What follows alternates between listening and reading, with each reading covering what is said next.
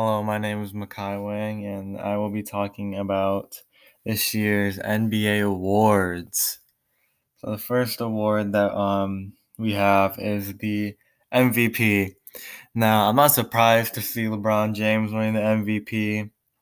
I don't completely disagree with. I think that he deserves the MVP.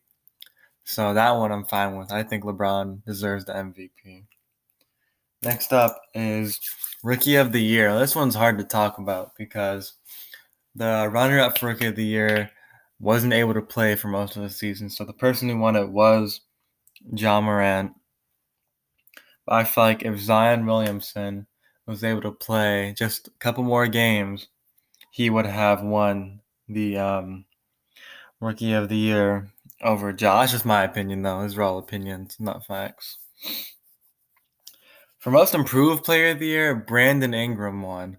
Now, I'm not completely opposed to this, but I personally think that it should have been Markelle Fultz or Luka Doncic.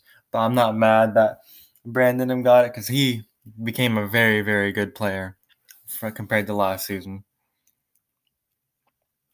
The defensive player of the year um, was Giannis Antetokounmpo. I agree with that one. He um, had a good defensive year could be other players, but I think Giannis is a good pick to have for Defensive Player of the Year. For Sixth Man of the Year, um, it was Montrezl Harrell who won. I don't really think he should have won. Honestly, he, he played good this season. But I think that Dennis Schroeder for the Oklahoma City Thunder should have won because he um, was very, very, very, very essential to them this year one of their um, best bench players. Definitely, definitely. Now, I knew that the Lakers were going to win this regular season. I mean, win the um, finals this year. I'm surprised to see the Clippers go so soon. I'm not surprised to see the Heat in the finals because that conference is just terrible. But I knew the Lakers were going to win. I, I I bet on it, of course because they had LeBron, they had Anthony Davis, they had all these All Star players.